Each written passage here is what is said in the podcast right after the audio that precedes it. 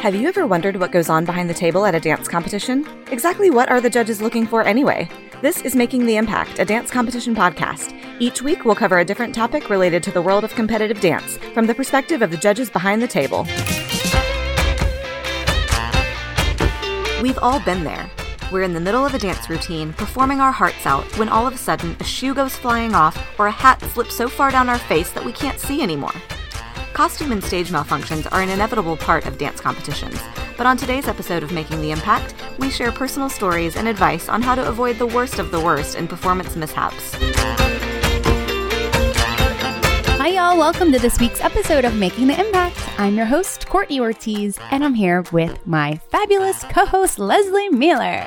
Hello, Courtney. What's up? Not too much. We're, we're back. It's time to pod again. I'm so happy to be here this week, and I'm so, I, I cannot explain to you how excited I am for this episode. I have been dying for this episode, for, like, since we started podcasting. Yeah. Yeah, I mean, I think these the topic comes up occasionally with like maybe the you know the presentation episode, some Yeah. of the like how how to be a professional dancer topics. You know, you're always kind of there's always something that's going to show up in this realm of malfunctions in a lot of conversations. But to have a full episode devoted to the mishaps that we have all been through and that we can you know hopefully prepare for uh, to prevent is going to be really fun and funny. I hope. it is. I think it's gonna be. I think it's gonna be a lot of fun hearing from our own experiences, also from the judging side of things, things that we've seen happen on stage. That I think that's why I'm so excited about this because I've just seen so many things happen that I'm like, th- this could have been prevented, or like, Right. how do we resolve this in the moment? And we wanted to put this earlier in the season before the actual competition season is in full Mhm. swing. So you can pass this around to all of the dancers, the studios, the teachers out there, and have these tips and tricks in the back of your brain when that happens, if that happens to you on stage. Hopefully it doesn't. We don't want any costume malfunctions or prop malfunctions on stage. That's the goal. We're trying to prevent them. right, and some things are not preventable. Some things just happen, and Yep. like that's real. Show must go but on. yeah, the show must go on. I mean, until somebody's really, it's, you know, we can get into it. Um, Yeah.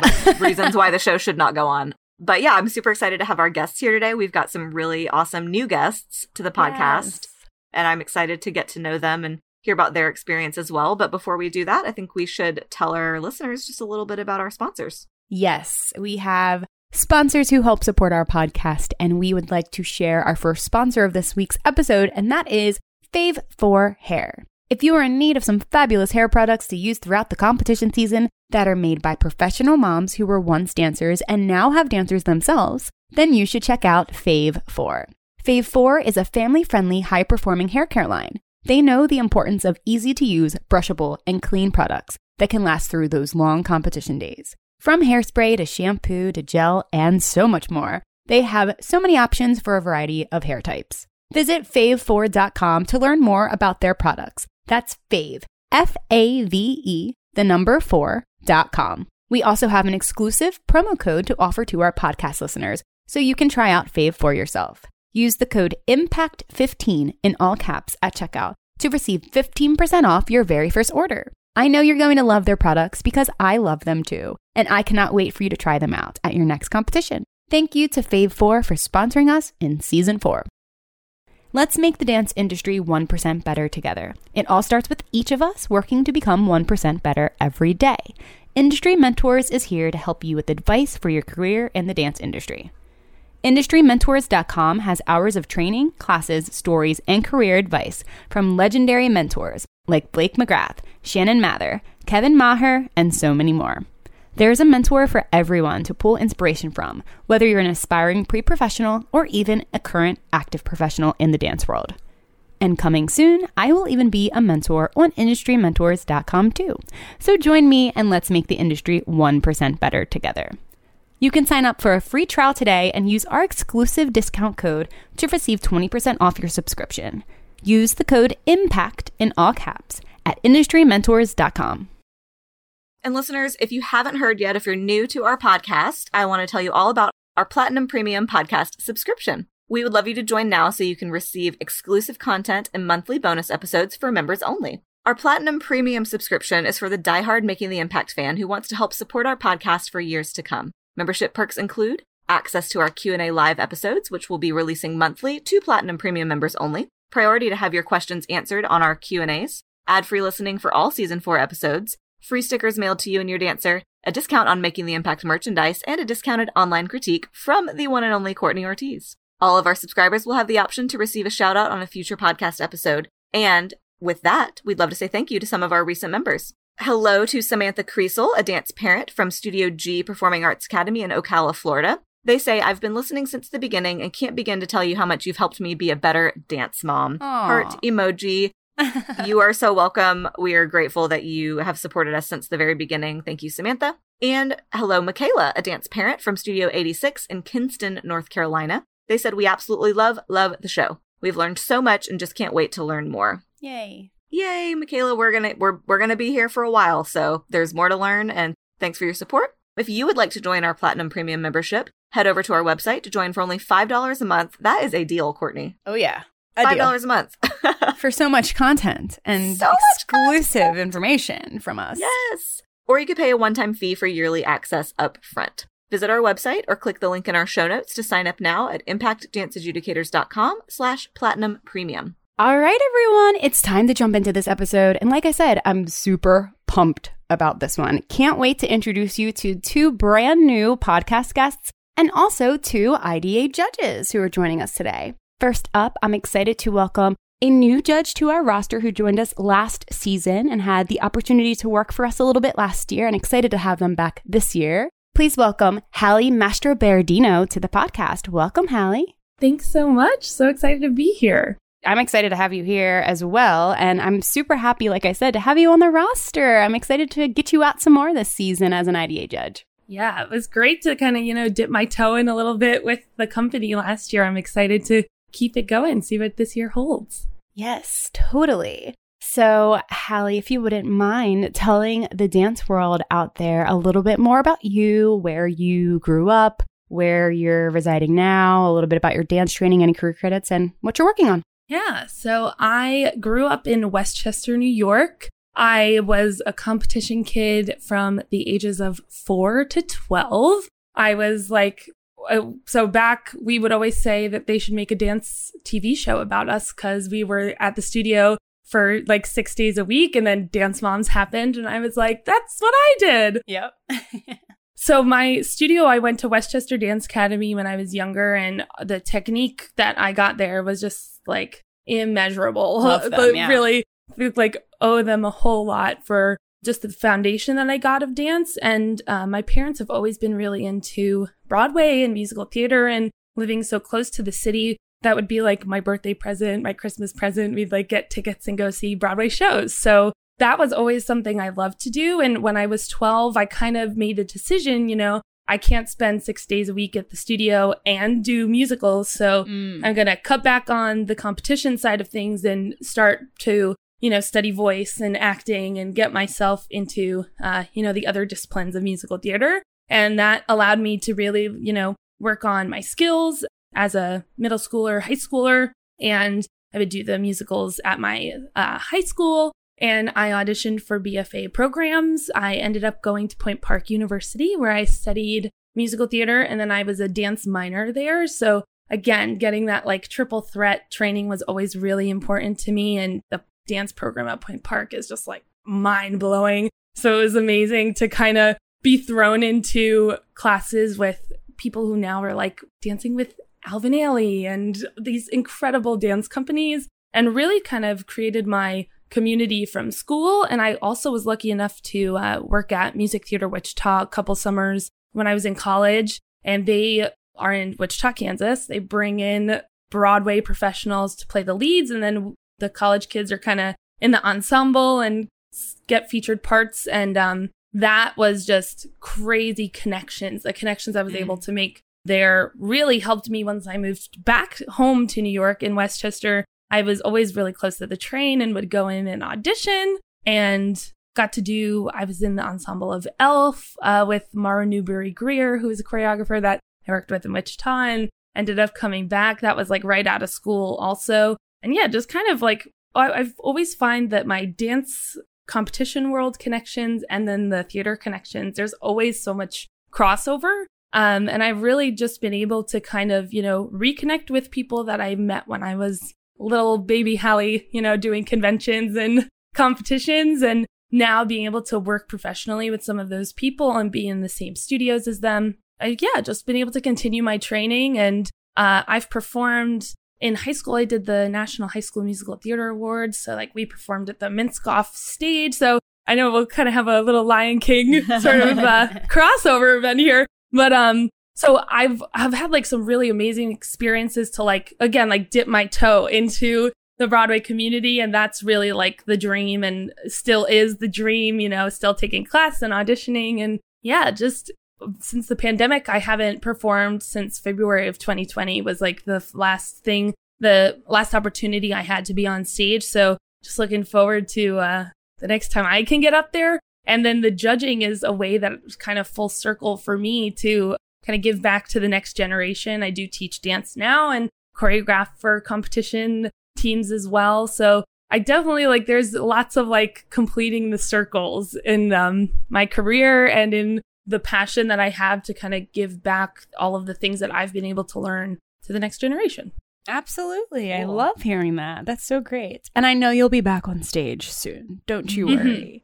it's just a tough time right now, and jobs are yeah. Kind of limited and not a lot of auditionings, especially over here in New York. But you will be back on that stage soon. And also, I want to, you have a podcast yourself. I, I've just yes. learned. Give a plug. Yeah. What is it? Tell the listeners out there. yeah. So this was like my pandemic passion project was um, my podcast. It's called Let's Take It From the Top. I say it's for theater lovers everywhere. I say I made it for like little high school Hallie who would sit and watch YouTube videos of like backstage, behind the scenes Broadway mm-hmm. shows. And I, I realized I knew so many people who were going to make their Broadway debut and who were in shows and, you know, just got again connected to people that I was like, I want to hear about when they had their most favorite experience of being in a show. And so we'd sit down and we just kind of chat about an experience that they loved. And some people talk about their high school shows, some people talk about their Broadway debuts. So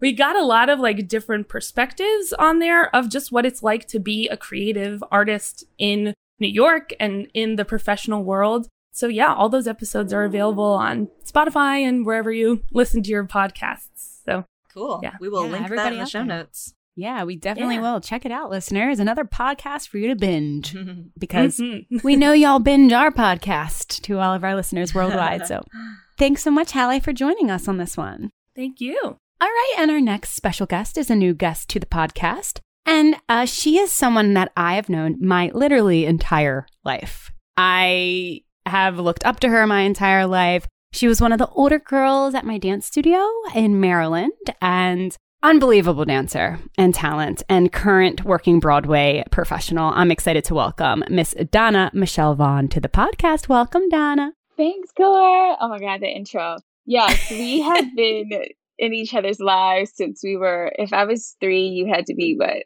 five? You know, like other way around. other way. Oh. I'm like, you can I was not born yet. you can definitely tell I haven't had coffee before I got on this podcast. Yeah, so other way around. And it's been a like super cool to stay connected. You know, I mean, we've been all over the world. And so to have like Facebook and now the podcast and now the judging IDA, it's really cool to stay connected and share the crazy memories, but also like amazing memories that we have at our dance studio. But yeah, so growing up, again, I'm from Baltimore, Maryland. Started dancing at the age of three. We went, I did all the competitions, the convention world. Super grateful for that in regards to learning performance quality, not being afraid to fall on stage, you know, all those things, getting confidence to perform in front of a lot of people. I think I did competitions and conventions up until I was going to college. Yeah, went to VCU, studied there, graduated from there, and went to one of my dream dance companies to work with was Hubbard Street. And so I got into the second company of Hubbard Street, left Hubbard Street, went to Dance Work Chicago, which is also in Chicago, obviously. And with both companies, um, traveling internationally and nationally. So it was really cool to go out of the country. My first Broadway show that I saw with Annie actually as a kid in Baltimore. And at like the Meyerhoff or something. And I was like, I want to do that. But I had never in my life taken a, a singing lesson before. So, what, I had to be at least 25 when I took my first singing lesson, maybe 24, 25. Got hooked up with this older pianist. Um, she had to be like 87 years old. oh my God. I sang all that. She taught me how to sing all that jazz. I'm sh- pretty sure that's like everyone's like audition song. the first one, yeah. yeah, the first one. Came to New York and auditioned for the show. I was actually flying from Chicago to New York a lot. I think the first show I auditioned for was like Wicked, but I auditioned for Lion King and they called me like six months later. So by this time, you're like, ah, you know, you do the audition, you don't hear from them, you just whatever. And they asked me if I wanted to go to Vegas. I was like, can I live in Vegas? Mm. Mm. What do you do? What do people do in Vegas anyway? Went to Vegas, lived the best life. I was out there for two and a half years, and then they asked me to come to Broadway, and I've been here for 11 years now. Yeah. So it's been a whirlwind, like a really cool journey. Yeah. Sometimes I'm like, how am I still living this this life? But here I am. I just started during the pandemic. I started just like a pop up convention. It's like one, two, or three days where you get to work with industry professionals from all over the world, especially like Broadway people, because I have so many friends. And so, yeah, you can just study. I have like musical theater specific ones. I have ones where you, you know, want to work with dance companies. So I have friends in Ailey, um, Alonzo King's Lines Ballet. I mean, so many different dance companies. So yeah, it's been running for three years now, or I don't know. I've been able to have in person pop ups. Of course, they all started virtually, but yeah, that's what I'm currently doing and doing Lion King. So, and judging. So I'm kind of like all over the place.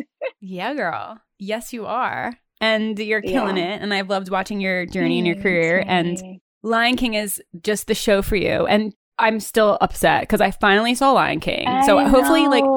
Everyone in, that's listening, I hope that And you've wasn't seen Lion. King. Oh. Yes. And I went and saw Lion King, and Donna wasn't there. I'm like sitting in the audience. I'm like, I'm at your show tonight. And she's like, I'm literally not there today. I'm like, what? I was so bummed. I. But it was it's an amazing show that everyone needs to see because it's just the visuals of it and the dancing obviously, but then the prop work is just so exquisite. And that's another reason why I was like, we need to have Donna on because I am sure there have been some crazy prop malfunctions and things that happen on the Broadway stage in Lion King out of all shows that you can probably share some fun uh, stories with us on this episode. yeah, fun and terrifying.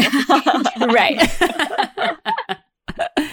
But yeah, we have to get you like back once I'm back because it's the 25th anniversary is in two weeks. Oh, wow. So Oh, wow. after all of that stuff calms down, yeah, Yeah. I'll be like, Yes. have you back. Absolutely. I loved the show. I can't wait to see it again. So I'm pumped to dive into this one. Thank you both for being here. Let's jump on in. Oh man, where to start with costume and stage malfunctions? There's truly so much. Donna, like you said, like hilarious and also terrifying. so I think let's let's just start like very simple. Like I just I had this thought when we were sort of thinking about this episode, like, you know, when you're a kid, like something that seems very or that is very small in reality can just be overblown in your head. It's like, oh my god, this is the worst thing that ever happened. So like to y'all, what what's like a low stakes costume or stage malfunction that like if, if this happens, no big deal. I have a story, yeah, Leslie, that you, the idea of like it feels like the end of the world, Right. but it really was just yeah, like it's fine. Nobody not that big. noticed. Yeah. yeah. So I have one that definitely people did notice, but was really like a very small detail. So I was younger. I was maybe like nine or 10 years old on at a competition dancing to Here Comes the Sun. And we had these cute little sun hats on with, yeah, with these little ribbons. Cute. And my mom growing up was the one to be like, pin it down, like make sure your hair is right. And, you know, and these hats with the ribbons, she's like, should we attach those? And everyone's like, no, it's fine. They'll stay. We go to this one part, we like leaned over and my ribbon comes over in front of my face. And the whole rest of the dance is in front of my face Oh. and I was I literally was like trying to like push it back, like trying to get it to flip back over the other side of the hat. Didn't happen. And again, like came finished the dance, walked off the stage and was like in hysterics, hysterically Aw. crying, like, this is terrible. I messed it up for everyone. You know, you just Yeah. think it's like your fault and it's the end of the world. But ended up go to awards. We get our award. They're giving out special awards. And I ended up getting a special award oh gosh. for continuing to dance with the thing in front of Right. my face. Aw. And I can remember like I I had a nickname in high school that was Hallie pick the prop up Mastro Berardino because I often was like on it, just like wanting to fix anything that went Yeah. wrong.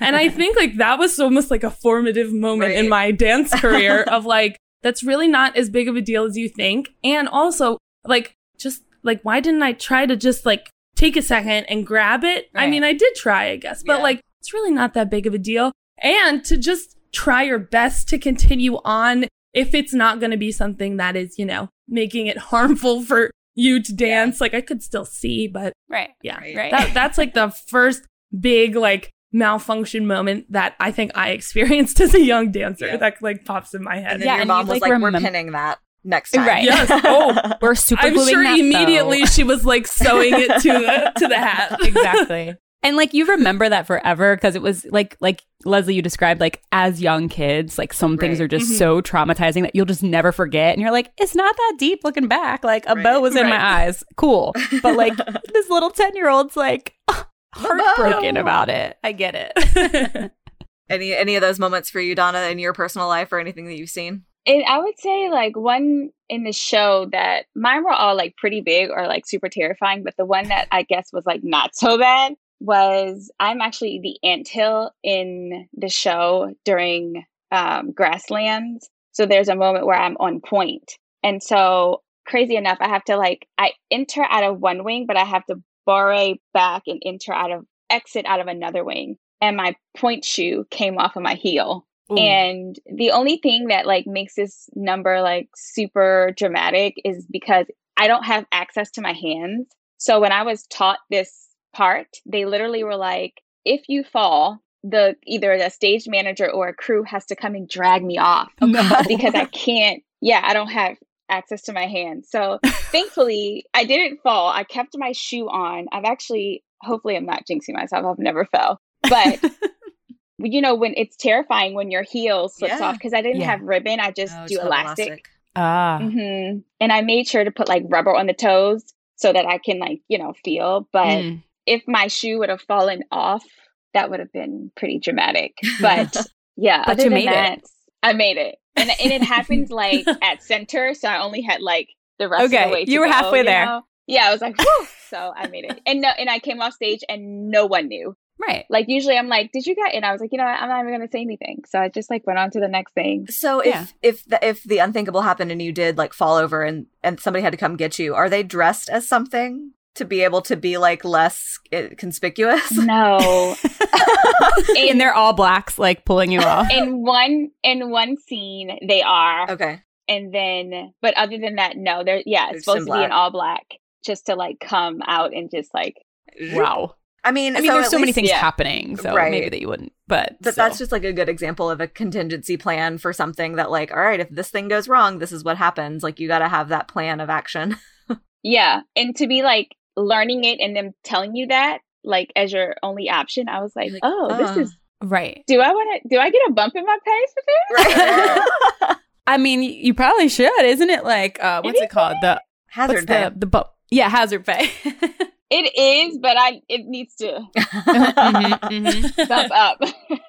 yeah. yeah. and like, but yeah, I feel like the shoe the shoe scenario is definitely one that we've seen a ton at competition. You know, a dancer's shoes halfway off, they're Mhm. trying to Yeah. make it work. I've seen dancers where their shoe might just like I didn't even see it get to the halfway point. Right. It just somehow ended off their foot. And some people go on like nothing even happened. There's others where they're like trying to hang on to the shoe being half on and and I'm sitting there as a judge being like just flick it off. Just rip that shoe off and just keep going cuz like it's like holding them back from Yeah. being able to dance to their fullest and there are some smart dancers who have done that option where they're like, "You know what? Screw the shoe. I'm get take this off and let me keep going." like because things happen. You can't like if your shoe fell off, it fell off. Maybe your shoe came untied. Next time we double knot it. Or if you have your jazz shoes just too broken in and it's too loose and not staying tight to snug to your foot, it fell off. We get some new ones next time. But in the moment, it's like, what do you do in that moment when you're like, oh shoot, my shoe is literally falling off? Do I keep going? Do I act like it's not happening? Do I rip it off? Like, And that's the struggle that we all, until we're in that moment. Right. You don't really don't know know what what you got to do. Yeah. Yeah. I feel like the judgment call, right? There and I and I feel like it depends, right? Like you almost have to be like I know I would always be like be a smart dancer, right? Right. Be a smart dancer Smart and try and yeah. solve the problem, right? Like it is okay, what is like the best decision to make in these split seconds that's going to be like most helpful for me, most helpful for the audience, like and then it's those moments where if you make, you know, any decision, it could be uh, totally not noticed at all by Right. anyone else around you. Exactly. And that's always kind of like funny and interesting. I think that's where the smart dancer comes into play too, like that scenario. Mhm. Yeah, I don't remember what we did like when we were in our comp years, but I remember like my Pedini would slide, you know, the heel the always shoe. Always the Pedini. It is always the But I- Pedini. Mhm. Like, always Yep. the Pedini. And Yep. now, as a judge, it's whatever a half sole is. Yeah. It's like, Uh-huh. why just First don't all, wear why? it, just Yeah. be barefoot or wear a shoe. personally, personally, that's my take on that Uh-huh. thing. But it the the little it, Elastic. elastic pops Yeah. off the heel, and so then you're like, okay, you know, you're just you're you're barefoot really, so you just take it off. But I feel like if you are doing like a solo, duo, trio, small group thing, you should just I don't know take it off. I think in the professional world, like me being on Broadway, you think more about who's coming on next, Yeah. Mhm. or like Right. what is who's coming behind me, Mhm. Right. or like How is this like going to affect thinking about- something else other than me? yeah, you think about other people. Yeah. Yes. Whereas for I sure. think when you're in the comp world, you're thinking about yourself. Yes. and you're younger. Like that's what you do. Obviously, it's your foot, your shoe. But yeah, I think that's where the line crosses. Like That's that's a really good perspective because Mhm. we like you know Courtney's said and we've talked about on the podcast before that like the studio world and the professional world seem very different in terms of what the instruction is in terms of leave it there or pick it up. And in the professional Mhm. world, it, it's about everybody's livelihood. It's about the stagehand. It's about the rigger. It's about the the Yeah. lead. It's about the understudy. It's about everybody's Mm-hmm. safety and integrity of the art that's being created. Whereas at the competition, it, it almost feels it's not selfish in a bad way, but it's like yeah, it's selfish. You're thinking about yourself and my placement, and you know, as opposed to like the greater good almost. yeah, Yeah. and I mean, rightfully so. If you're like seven or eight or nine, like you know what I mean. You're like, I just want Right. to hit the step and get off. But older, like if they're older and able to, you know, comprehend what is happening, then I definitely think. But yeah, so true. And I didn't learn that obviously until I I wasn't taught that when I was learning the show, but specifically on Broadway, they will ask they'll come to you and say, "Hey, there's a blase blah, there's a Mhm. mouse, you know, stage right, uh, blah blah blah blah, wing blah blah," and you're like, "What?" And so you Mhm. go and like look for it and you see if you can get it. And then if you can't get it, then it's the next, you know, like it's just like a constant rigmarole of like who Yep. can get the, whatever it is off the stage. So it like right. then it becomes part of your show so that it doesn't become part of the show. You know what I mean? Like, Right. Yeah. Just So, being aware of that. yeah. I mean, it's a, it's an important Mhm. skill, and it goes back to that quote unquote smart dancer mentality and like approach to every time you go on a performance stage. Like, yes, in the competition world, I think that it, it does feel very like individualized. I'm going to think about me and if my this falls off, we leave it and we don't look at it again. We act like that we didn't just drop this hat. There are so many times I'm going to the hat example. You have a hat in your costume. It's a hat that we use as a prop. It's not living on your head. It's not pinned in. It's one we're using as a prop. Next thing you know, oops, we did a hat trick and it fell. Oh, sad about it. Well, your hat fell. You don't leave it. I'm letting the dance world know you do not leave the hat on the stage. Your goal is to either pick that hat back up as, as quickly or as seamlessly and discreetly as possible. Maybe you have a roll to the floor and you can whoop, grab that hat right next to you. Like your my brain as the dancer in that moment would be, when can I get my hat again? Not, oops, my hat's gone. Here's my invisible hat for the rest of the dance. And at the very minimum, like if it's impossible to get, maybe another dancer takes the initiative and says, Oh, she dropped her hat. I'm going to kick it off the stage and sorry about it, girl. Your hat's gone. But at least it's not sitting staring at me on the stage. Because as the judge, the whole time I'm like, just pick it up. Come on. You're so Right. you're Anybody. rolling right you could have gotten to it. You could have gotten it. Yes. Like, right. and like, I think that's where the teamwork aspect has to come into play, especially if it's like a group dance or something, because we're so, we're especially in the competition world, we're we're drilled for some reason. I don't know who created this rule, but it's drilled into your head to just like leave it there and keep going. And I want to change that rule. I want me as Mm-hmm. Courtney Ortiz and all of us, I think, on this podcast, we're Yes. telling the dance world, let's change that rule and let's be smart dancers and figure out how do we solve this problem. So a prop isn't in the way because it does become a safety issue. You know, you as the dancer knows what comes next. What if there's a turn sequence there and that that hat is right in the middle or a glove right in the middle and Yeah. the dancer's going to There step go. on it? Might as well be a banana peel. I've seen the I've seen the earring Ooh, come yeah. off. Oh my god, that scares me so bad. Yes. and that's like like that one it's like hard because one you don't always know where it went Yep. you know how it just like flies and then you're like uh-oh and then Mhm. someone you realize where it is when someone steps on it i've seen that and then i'm like because then you you just can't d- dance anymore and then they, you like howl off stage Yep. you know but um i have also seen the ribbons you know the you know if they have the prop as Yeah. a ribbon or whatever and um i've seen one group where she picked it up she kicked it to her friend like they were in two lines and she kicked it and her friend picked it up and i was screaming as a judge i was like ah! yes. I don't even know if I said anything about like point your feet, like like Right. on the back of your knees. I just started talking about that whole thing, like holy moly, like these young kids are thinking about their friends, Right. teamwork. Like she knew. Like then I started thanking the owner or the Right. like the teacher, you know. So definitely praising them for that. But yeah, the earring is super scary because you can start bleeding on stage and have to go off Safety. Like so Yeah. important. and that's the clip on. I, I I was so intrigued as to like what happened, you know, because I'm like, if you have a back in the earring, and so right. I remember asking uh, one of the MCs to like, can you just find out like how in the world did the earring? and it was a clip-on earring. Yeah. Mm-hmm. Yeah. Yep. Yep. Yeah.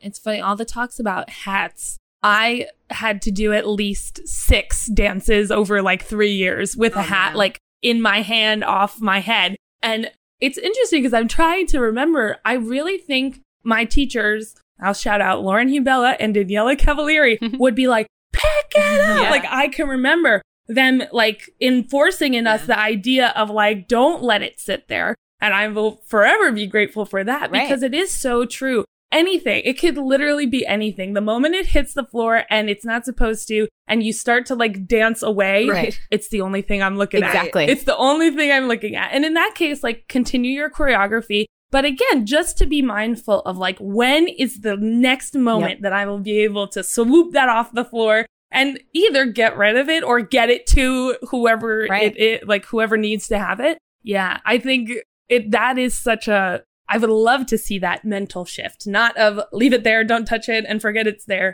but instead how can I help either if it's a solo myself or Right. if it's duo my partner like Yes. to think about how it's affecting every single person on stage as opposed to to forget about it and leave it there. Right. Yeah. I want to touch on something that's adjacent, but I think really important since we've got you guys here that have experienced life in the theater, which is a little different than life in the dance studio, but with so many studios these days competing with giant big production numbers with sets and props and all kinds of things, Mm. there's there are prop rules in the theater about Mhm, where they mhm. live and how they're treated and who touches them. Can Donna, would you tell us a little bit about that and like what what those rules are and why maybe we should implement them at the studio too? Because I don't know that most studios do this um, and, and treat their Hmm. props the way professionals do. Yeah, some of the props we can't touch at all until they are like hand delivered to us. Like right. here you go. Like if you're in the wing, they bring it. And that's like a union and rule. That could, yeah. In a, I know particularly our show, like a lot of things are really heavy, and so like you don't want to just be like carrying it all the way from where it is all the way to the stage because by that time you're like exhausted. But also, it's a specific way to handle a lot of the the puppets. And so some of them, yeah, you have to go to your spot and it's brought to you, or they bring it to you and you pick it out of like a hole in the floor, or Mhm. you know. And can you like sometimes we were about Johnny's prop?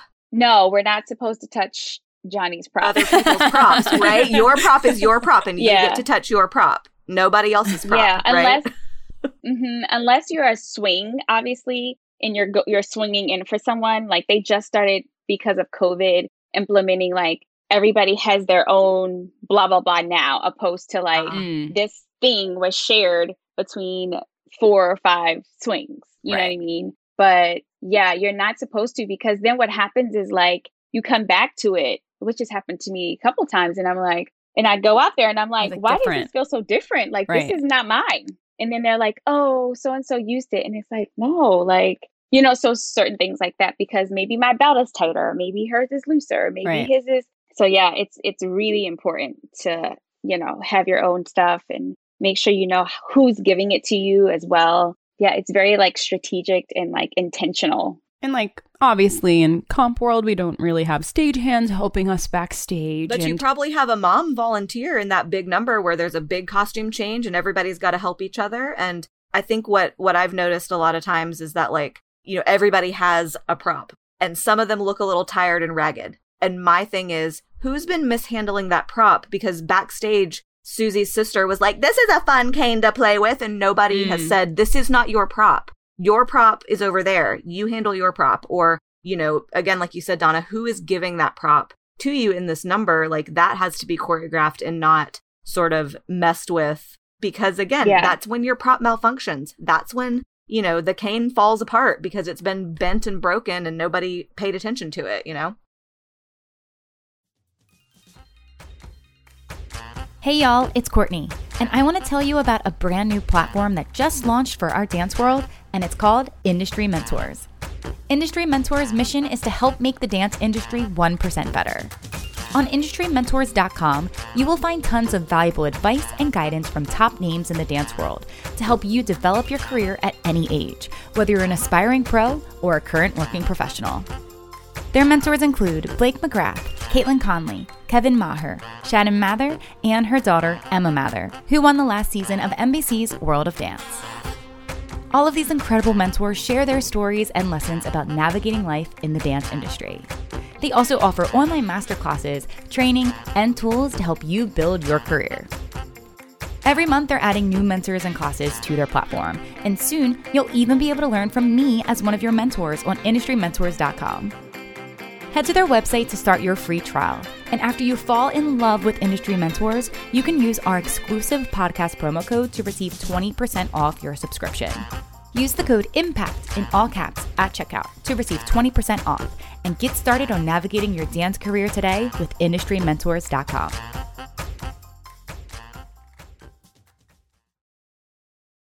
Yeah, I, I feel like some of, and I could be like completely wrong because, you know, as a judge, we're sitting out front, but it looks, the ones that come out and they look, all the props look the same. I'm always like amazed. And I, I always wonder, is the owner, like, does she travel with all sure. of them and give them out? Yep. Or is it like one dance mom who's like, I'm in charge of this? Mm. Because I do think that, you know, when everyone's in charge of their own thing, that's when it starts to get a little like, mm. that's true. This one looks like this and this one looks like that. And rightfully so, right? We're traveling, everyone travels different. You know, somebody may put theirs in a suitcase, somebody may have theirs in a box. You know what I mean? Like everyone is very particular with how or different with how they manage stuff. So I agree. It's how you manage it and like whose job is it to like spruce them up by nationals or you know what I mean? So they don't look ragged. So yeah, I've always wondered when I see like a group of like 30 people, like those big productions where it's like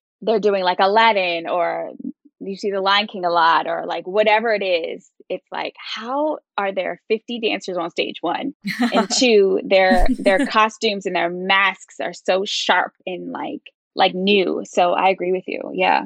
I feel too like I have such a clear image. So my mom used to own a studio and like a few years ago, when those numbers come, sometimes you'll see the kids walk with like a laundry basket that's like labeled oh, yeah. with their name and all yeah. their stuff is in that laundry basket if they like change shoes. And I would always be very interested to observe as the number was going on, either how like almost um like soldier like they were like and now i go to my basket and i change my shoes and i go to where i have to I be. and on the other hand of that the chaos that would ensue right. for some numbers. And i can remember like you know you feel that energy around you and being like how are these kids even able to go on stage and do what they have to do? And just thinking like it made me think as a teacher and as like someone who cleans numbers how to best prepare my kids for those dances that can be a little bit more, you know, the energy is already high and there's a lot to juggle. I feel like it is a responsibility of either the studio owner, like Donna was saying, or whoever, whichever teacher or instructor, choreographer is in charge of that number to be able to like set those rules of, you know, this is your stuff. You go to your thing, you do what you have to do, and you get set where you have to go so that there is no, you know, room for error or like margin for someone to get hurt or injured or anything like that. But I definitely feel like I've seen both sides Oh yeah. of, of the coin in those larger numbers where there's a lot to juggle and a lot going on. Yeah, because when you're in broad on Broadway, you have dressers, right? And so like mm-hmm. you Right. come off, you're there, and it's like boop, boop, boop, and then you go back out like for the quick changes. But like when you're in co- the comp world, I do feel like there should be I don't know a, a ratio ratio between like if there's this many dancers, could we have like if it's not the moms, right? It's like a big girl or like 2 Uh-huh. point people because that's when the malfunctions start to happen when Totally. they're doing these productions. And it's like, first of all, can we have the next number like not be back there? Like let's start there. Yeah. And then can we have like, you know, if it's I don't know, what is it usually like two or three wings back there, depending on if it's like a comp or like a convention, and then have those point people. So the dancers know like when I run off stage and I have like 30 seconds, I'm going to like, you know, this lady or I'm going to my partner because that's when it gets messy. And then they're coming out and they're like, Mhm. I, one person doesn't have a glove and then they're dragging something, you know. So I think like you're like, oh god, and then you can like look off stage and see the like, Right. like you said, like almost like the chaos, which I think Yeah. there will always be chaos, like sometimes even on Broadway, but it's organized chaos, right? Yes, right. And so I think And it when happens the same comp every world- time, you know, and that's key Yep. Yes. too, is that like Mhm. Sally always goes to Susan. And that is what happens. And Mhm. Susan is always in the swing, no matter Yeah. where you are. And like it's expected Yep. because if you change any one thing, it's over. It could go awry. Yeah. Yeah. There's like choreography for the backstage as well, Yeah. like on the back Yeah. end in any type of show that you do. And like obviously competition isn't a show; it's a one you know one and done performance for a few minutes. But there, if you know if it if the choreography requires that much uses of props or costume changes and things, there needs to be something going on in the back end that's a little bit more organized, so it's not chaotic. But with that, I want to also mention, since we're ta- on the prop thing for a minute, is safety of props as far as how they're constructed, especially if they're like set pieces. We actually did a prop episode in last season, which is I highly recommend everyone listen go listen to because we really kind of went even more in depth with this. But I think it's a responsibility of whoever is designing the prop. If a, if a choreographer says, "Hey, dance dad, I want you to build me this giant boat and it's going to move all around the stage and they're going to the dancers are going to push it everywhere." First, it needs to be safe. Like number one priority is cool, you have a boat on stage. Looks great, painted it great, construction's awesome. Does it have safety brakes on it? Probably not, and it needs to. Because if not, then that boat could fall over and injure a kid very quickly. Or if it's not stable on stage and safe for dancers to be climbing on top of it, doing acrobatic tricks and jumping off of it like all of you envision in your head, then we can't have this. There are so many times on that I see choreographers giving dancers requests to be standing on top of a high platform that is super unstable. And it makes me as a judge cringe and be so nervous. And that's a malfunction waiting to happen. Like that's the, and I think at the end of the day, when it comes to every stage malfunction, like as much as there's like fun, silly ones that we can just like laugh about and oh my gosh, that happened. Oh my gosh. I think safety is the number one priority when it comes to being on stage. And if some type of malfunction happens, that should be what you think about is, am I still safe? Are my dancers safe? And how can we make them safer on stage? And, you know, dangerous props and unstable props, that's not it, y'all. Right. We need to make and sure the that they're fact that really some safe. Of those, some of those big ones, you can't store it or travel it intact. You have to p- Build it. unbuild it, yeah, take it apart Yeah. and then put it back together. And so, like, what does that look like after seven competitions? Is that are the are the nails or the screws stripped by this point? Like, are the holes even holding your screws in between the wood? Like, you know, I'm not a carpenter, but like, that's a real thing that happens if you have to undo stuff constantly. Totally. But yeah, I'm I would love to continue on with props a little bit, Court, but I we don't have a ton of time and I want to talk about costumes. Do you want to just jump to costume malfunctions? Yeah, I think we should jump into the costume malfunction because, and we can also, you know, canes and hats and things are part of your costume mm-hmm. and are sort of proppy. But for all of our listeners out there, if you want to hear about the prop talk, we have an episode for that. Go listen to the prop talk. so we can continue on with the actual malfunctions that happen on the stage. And I just want to briefly, I say this, I've said it on the podcast before. I'm just going to bring up our fun story, Leslie, because I think that it's it, it's important to hear. Uh, and it's a co- it's essentially a costume slash prop malfunction that happens on stage, and it's important to hear. I think from my perspective of I was 18 years old, competition kid who learned the leave it and keep going method Rule. to now Yeah. my first professional job at, on Royal Caribbean Cruise Lines with Leslie. And the the show involved a a part of the show had a crazy prop number that we had a little fanny pack behind our back, Mhm. and we had to sw- change props behind our back and pull out handkerchiefs and switch our gloves and change make right it look like stage. a magic like- trick while but while we're dancing like while we're also Yeah. like executing choreography and trying and all Right. of every single one of us all 14 of us so like we learned this in rehearsals and I don't even remember in rehearsals if they really ever told us like pick it up if you drop Right. it. So like, you know, we're just trying to well get the, the magic tricks to expectation was you would not drop it i Right, don't think they talked about it because they drilled into us you will not drop this the illusion must happen yes. Okay It's like you're not allowed to drop it. So like It's then you get on stage and you're like, shoot, what do I do? I dropped it, right? right And I, I in my head, I'm a competition dancer who's been told, keep going. So I just keep going. And my dance captain, his goal in life was to pick up anything that was on and the stage. like a feather he's Yes, we like, love him obsessive. I love, loved, loved, you know.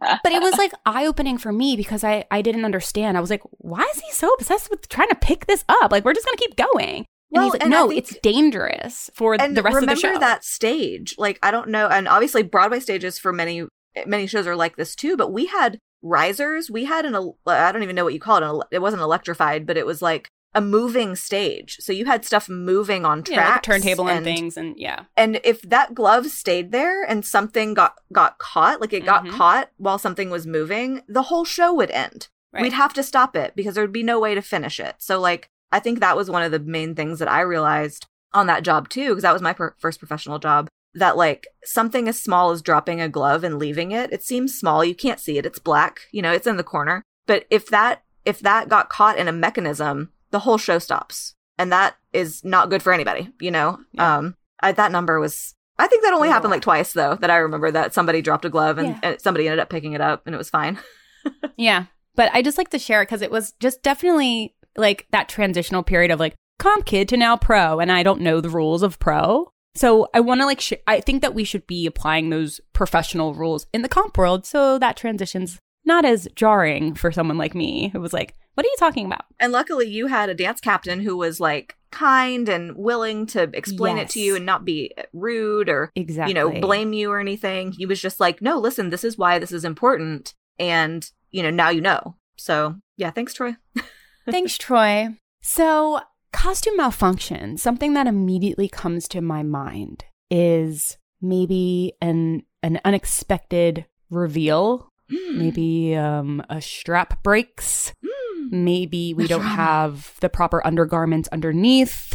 And maybe we're only a quarter of a way through our dance, right? Yeah. What do we do? Let's say if you're a female dancer and straps have fallen and uh oh, we're about to expose the world. What do we do? Any advice? I know what I would do. Okay, if you're if you have on the correct undergarments, I would say keep going because we I mean nowadays we all have on like the you know nude bras or whatever. But if you're gonna be exposed, I feel like you need to exit the stage personally. That like that's what we're we would do. Like because you know this is this is a kids show. We're not out here doing you know something adult wise. But if you're gonna be exposed in a way that like it's uncomfortable and like people aren't supposed to see, then you should keep going. But if you're wearing like a, you know how a lot of the, the kids have like the sports bras or, and it's just the strap, if you can still Right. turn, jump, whatever, then totally stay on. I've seen that happen. I would say in the professional world, like particularly in the Lion King for me, I've had my corset unzip. And so that thing is like super tight. And so when it unzips, it's connected to my head. So it's connected to my lioness head, which my head is connected to a silk, which goes like in between my legs and it attaches here. And so like there's no way. And it's like it happened to me in the fight scene, the very last scene, Court knows. and you're like ah! Like you're doing all this crazy stuff. You're being like tossed and like penchés and it's crazy. And it zipped. And immediately i was like oh my god what do i do? So i'm trying to like chaîne like holding my course like turn and turn and turn and turn and then i'm like you know what it's super dangerous for what who's behind me and so i had to like i couldn't even dance off i Oh, actually man. had to like like Yeah. exit just run off so yeah in that note if it starts to get like dangerous but if it's just like an exposed like strap i say like keep going if you're if if nothing is showing you know and you're all everything's still Mhm. intact Yeah, I have a crazy story. It is not a story that happened to me, but that I observed of an older dancer at the studio that I went to when I was younger. She had on like a halter top. She was dancing to Ave Maria and she was like, it was a beautiful dance. And all of a sudden it popped off and she caught it Mhm. and proceeded to finish the dance while like full turn sequence while holding the top. And I was like shocked at that. Like I can remember like little Hallie being like, wow, like she kept going. And I think like there is, and I think she was maybe more than halfway through. It's, So like almost there, like- like, power through. I yes. caught it. Yep. Right. She was like, I, I am in control of this. Right. Nothing's going to happen. I'm okay. And finished the dance. And I feel like in that situation, she was able to like make her own judgment call. And I can even remember like afterwards, she was very much like, I was fine. Like, Mhm. I'm fine. And so I think it's like, again, we were talking about like making that judgment call in the moment. If you're like a quarter way through your dance and you're going to expose yourself in a way that is like not good and not safe, I, as a judge, I would be like, please exit the stage exit, and let yes. someone fix your costume Yes. and come back and then be able to like do what you came here to do.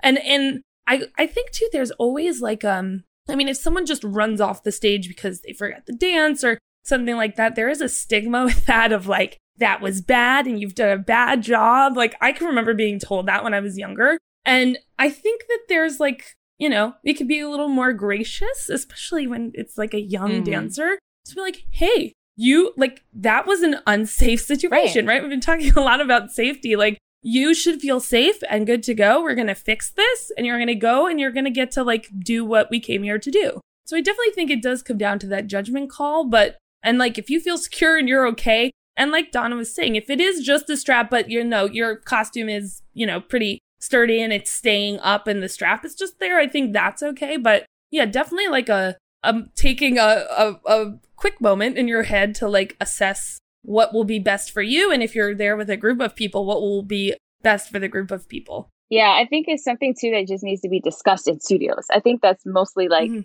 The whole point is like it's not like I don't even remember if we knew what to do. Um, it was so long ago, but I think it just needs to be the conversation so that when it does happen, it's not the panic because that's your natural reaction is to like freak out. You know what I mean? And then instead of Mhm. knowing exactly what to do, you're like doing the dance, but like not, but Mhm. like worrying about this, Right. and then you're like, oh my god, I'm gonna get in trouble. Like it's just too many things going through your head. So if the conversation is introduced early, especially for the young ones, the young ones are just like barely out there, right? For the older dancers, they should definitely know what to do. But I think it's just like introducing the conversation. Yeah. And I think that one thing that is probably important to touch on too is that, you know, I how many times have we heard in our lives you don't wear underwear with tights? That is that is true. That is sort of what the gold standard is for dance in general. Your tights are your underwear, but when your dancers aren't wearing tights anymore, which is 90% of the people we see on a stage, then what then what's the answer? Well, my answer is you need to be wearing something because half the times these costumes aren't lined.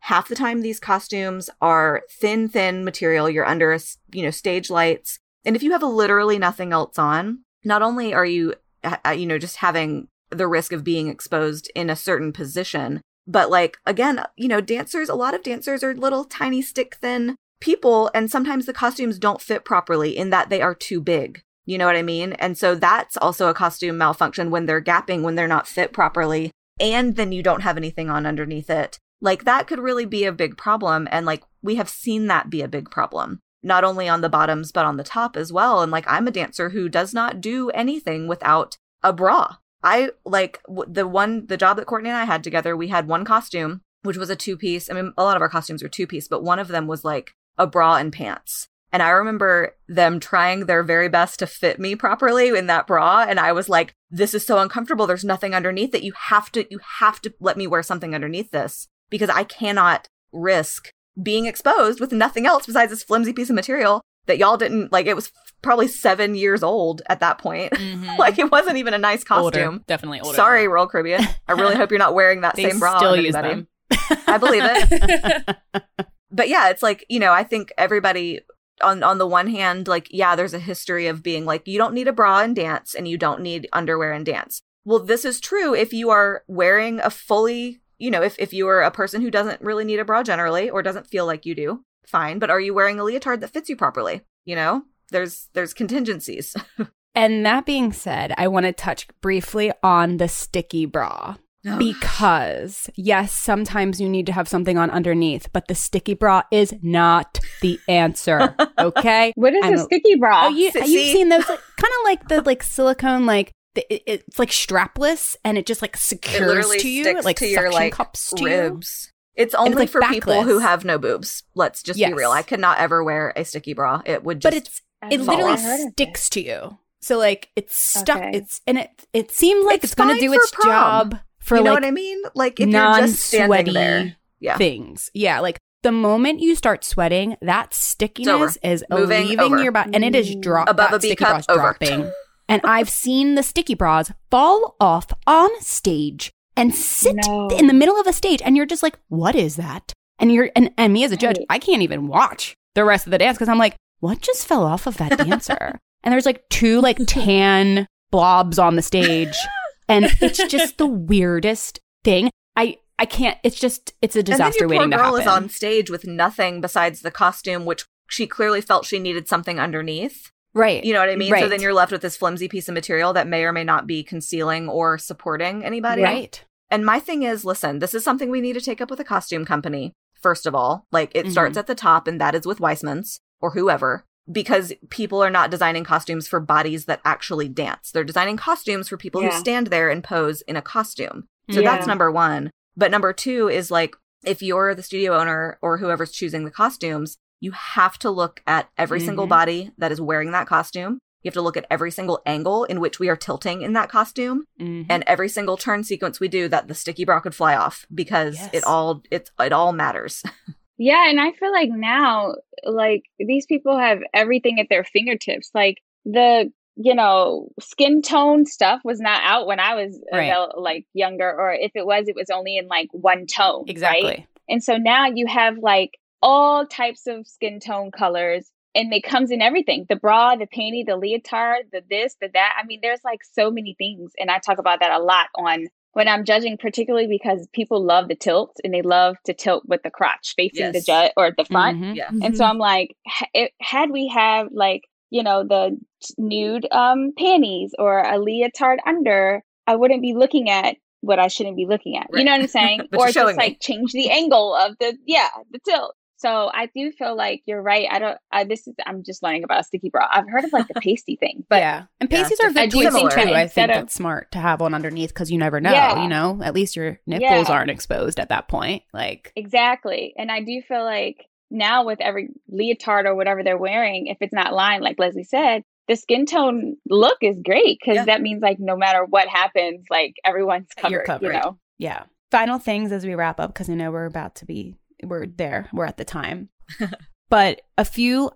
Do we have any like tips and recommendations on like how to achieve more success on stage? Like we kind of have talked about those moments. Like what do we do in these scenarios when this happens on stage? What do we do? And we talked about if the hat falls off. We talked about if the costume is revealing that we should absolutely leave the stage if you if you are in an unsafe situation or if you are about to expose. And I think that another thing that's important to remember for all of the parents and teachers out there is that majority of the competitions now are live streamed and Right. anyone can access that link. And that means that you are exposing your 12 year old, 13 year old child who, you know, does not want to be shared with the world. And they might be exposing themselves to strangers. So we have to remember that, you know, that there's Safety. protection and safety. It's all Yeah. about safety. I This isn't just about it. oh gosh, we're staring at your hat on the stage. Like there's so much more to it. right. You know, with malfunctions that can happen, especially now, like you said, with the live Mhm. streaming. I mean, I think a lot of competitions have started doing like a link codes and or a stuff. code or something, Yeah. um, which is great. And I would love to see more of that. But like,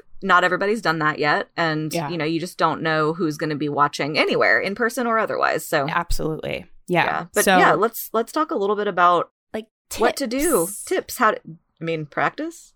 I yeah, like um, right off the bat, like I'm thinking of just like tips on how like how can you prevent your gloves from falling off. Double sided tape, I would recommend immediately. Like you should have that in your dance like m- makeup bag. Double sided tape that thing where where it hits your arm, boom, and it's secure, and you rip that off when you're done, like and hope that it doesn't fall off. Things like that. Um, always making sure that like you might get caught on your fishnets and that's it's going to happen. It's bound to happen if you're wearing fishnets. I mean it's the worst. But like having some needle and thread ready to zip up that hole so we can prevent it from next time. And like at rehearsal put those fishnets on with whatever got caught next rehearsal so you can figure out what this feels like and not have it be your first time happening on stage. Things like that. And another thing about the gloves that's helpful is I see this question a lot on forums and it absolutely scares me and kills me is when people are asking, how can my dancers wear gloves and do acro?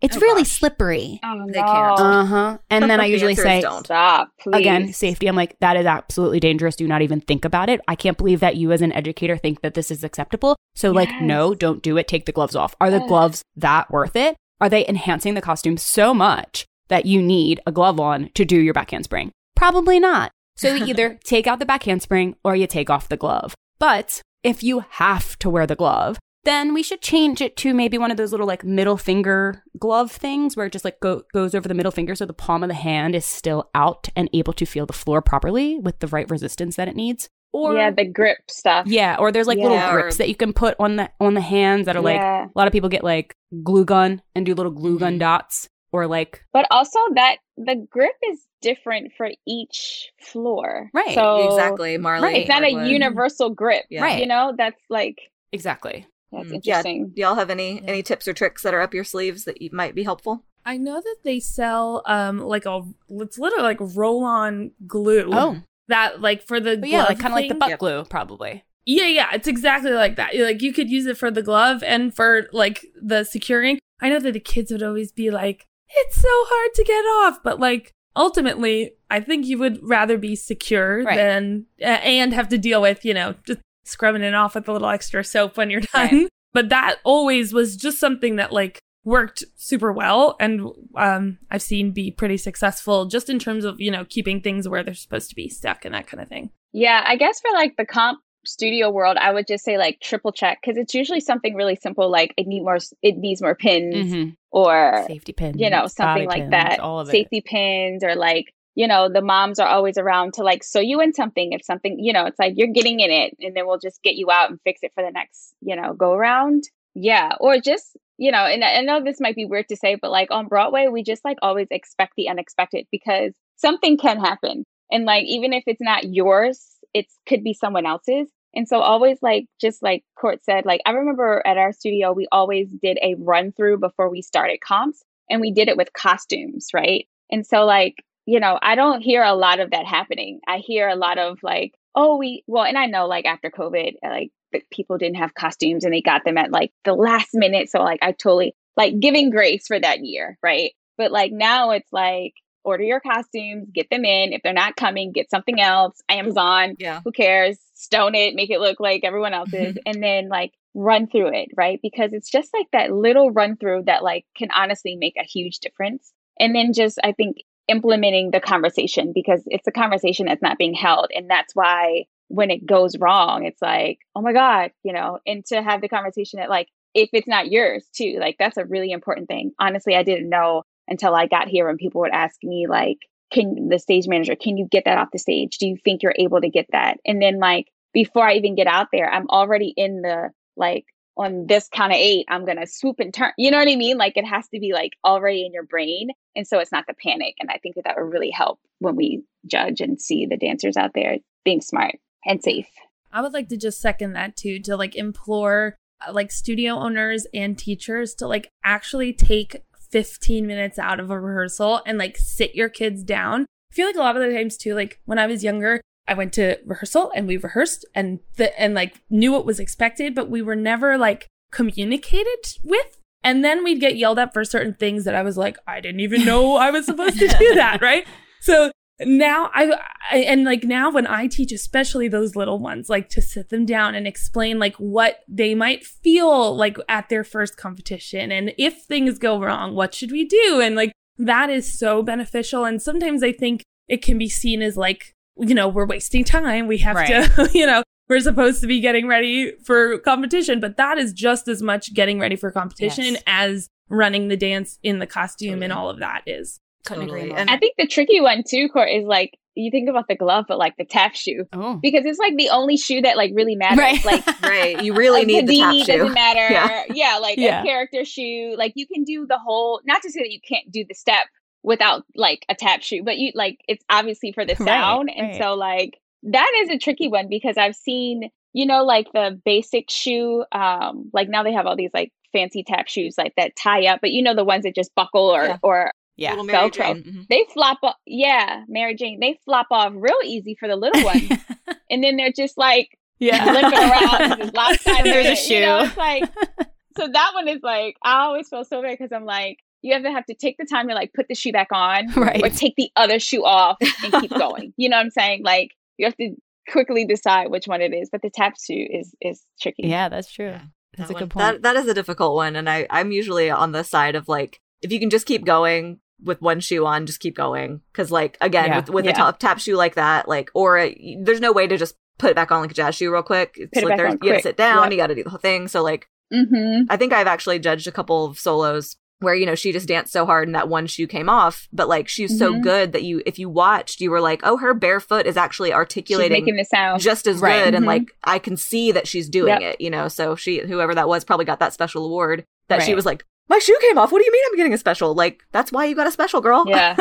Yeah. We can tell, yeah. like, as as judges, we can tell if that conversation was was had. Or right. again, we go back to the quote unquote smart dancer. Like, I actually always will say, like, wow, what a smart dancer for just powering through that. Like, what a smart dancer who could feel my top about to fall or break and right. caught it and then powered mm-hmm. through and danced it and modified as needed and went till the very end. Like I will always thank the dancer if they made a smart choice on stage in those moments mm-hmm. because that's being a professional. And that's what we're, you know, we can't predict that something like that's going to happen. It's it right. but again, like you said, you have to expect the unexpected. It might happen. You never know. So like of course we don't want it to. It might, but how do you react in that moment I think is the most important thing and I think that that from this conversation keeping you safe as a dancer, keeping you and your teammates safe and presented on stage in the best possible way is the best choice at the end of the day. Well, y'all, this was great. So much information that we shared, and hopefully, all of the studios out there, I hope you learned something new. I, I bet you you did. I bet that you're going to have a nice, big, huge group conversation before your first competition and press play on some of the clips from this episode.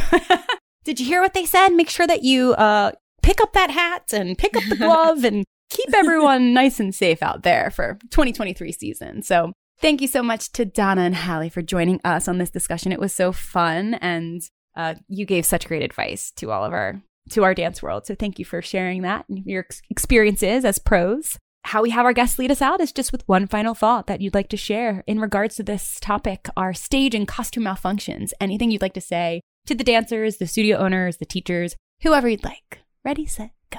I'll share that ultimately I love to remind my own students, and I hope I can remind you that hopefully you go to dance competitions and you just have a blast. And the best way to be able to have a blast is to make sure that you're prepared as much as you can be leading up to when you step on stage. So just try your best, you know, like we said, have backups, have all of the pins and all of the glue and all of the things that you need so that you can ultimately just go out there and have fun because that's why I dance and I hope that's why you guys dance too. I would say um, have a comp like checklist. You know, even like don't think that just because we're professionals on Broadway that we don't have a checklist of like like we have our shoes and you know stuff is like laid out. You know, so do that, especially for those like really quick changes or when your studio or your dancers are like in like 20 numbers and they're like back to back. It's really smart to have it all laid out. And then just like don't panic. Easier said than done, I know, but if it happens, just take a deep breath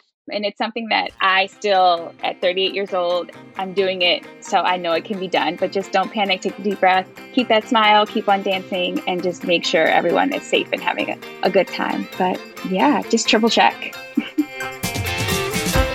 we hope you enjoyed this week's episode all about stage and costume malfunctions. Be sure to follow our IDA judges and guests on social media. You can find Hallie at Hallie Mastroberardino and Donna at slimgram underscore D.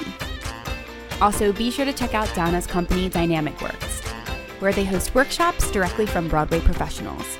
Their next winter pop up is this December 26th and 27th, 2022. Learn more at dynamicworks.com or click the link in our show notes.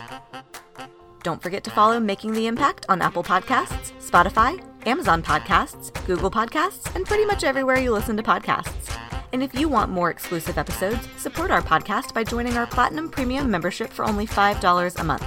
Join now at impactdanceadjudicators.com slash platinum premium or click the link in our show notes. Be sure to check out IDA affiliated competition DECA Dance Competition. DECA Dance Competition is dedicated to bringing you a fun, high energy, organized, and educational experience at each and every event. DECA offers four specialized judges, a weighted technique score, and a brand new title competition where everyone is eligible at no additional cost. Experience the DECA difference with top notch teacher and studio owner care in a faculty lounge, skill based levels, an emphasis on age appropriateness as part of every routine's overall score, and so much more. Join DECA Dance at one of their 15 events in their 2023 season. Head to their website to learn more and register for an upcoming event now at decadancecompetition.com and become a part of the DECA Dance family. We are so excited to bring you even more great episodes of Making the Impact in Season 4. Coming up in the next few weeks, look forward to episodes on private lessons, college dance team prep, and a special conversation about levels. Thanks for tuning in to Making the Impact. We'll see you next week. Until then, keep dancing.